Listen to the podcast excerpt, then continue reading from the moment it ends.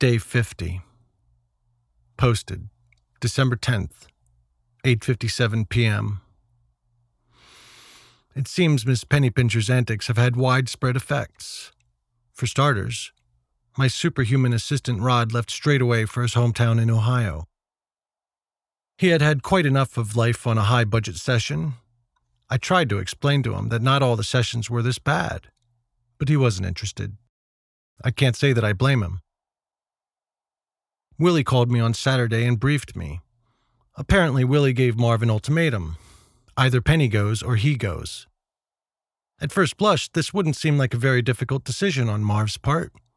Certainly wasn't going to fire his most trusted friend from a job of such importance to him. But one would have to be very naive as to the extent of Ms. Pennypincher's relationship with Marv to think that. I'm having trouble coming right out and saying it, so perhaps I should try to explain what has been explained to me by my Dalai Lama. If a married working man is with another woman, the indiscretion is typically highly secretive and is usually considered cheating. If a married executive is with another woman, the indiscretion is kept behind lightly closed doors, is widely discussed among the minions, and is considered an affair.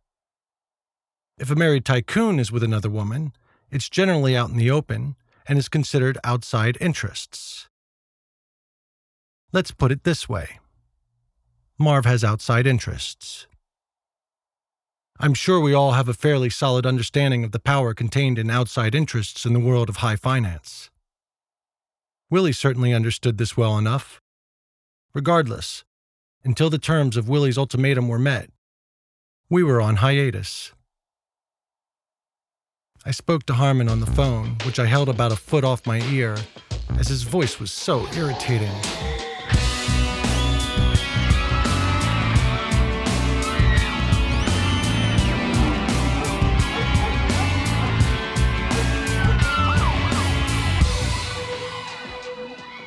Harmon seemed to relate well to my story about Penny's freakout, since he went through similar experiences on a monthly basis with Virginia. This, of course, brought Harmon onto the subject of Virginia, which, in my opinion, was the real reason for the call. Hey, um, speaking of uh, Virginia, Harmon said, taking the rather obvious and well thought out opening to arrive at the true purpose of our conversation. you think she fucked Lance? I would have no way of actually knowing this unless I happened to be there.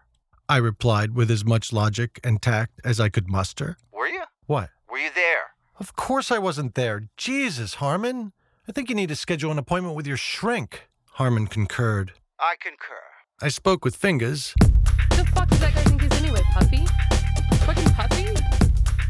Give me a break.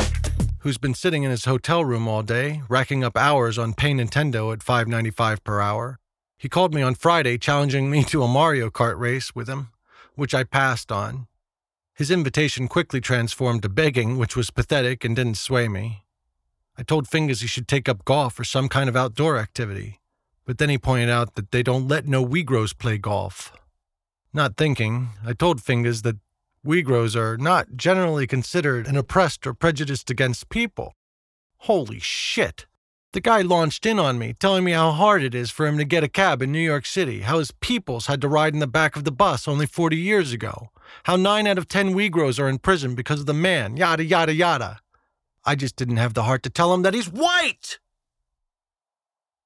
I also hadn't the inclination to stay on the phone for an hour, so I commiserated and pretended another call was coming in.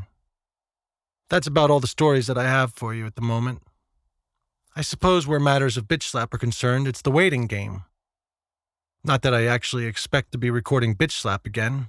It's quite apparent that this session has run its course, surely where my involvement is concerned. Since I have little of substance to offer you on a daily basis, and since I'm sure you all have better things to do than to continually read about how I manage to avoid cleaning my socks, I'll get back to you as soon as I know something. Until then, as they say in France, en joie, Mixerman.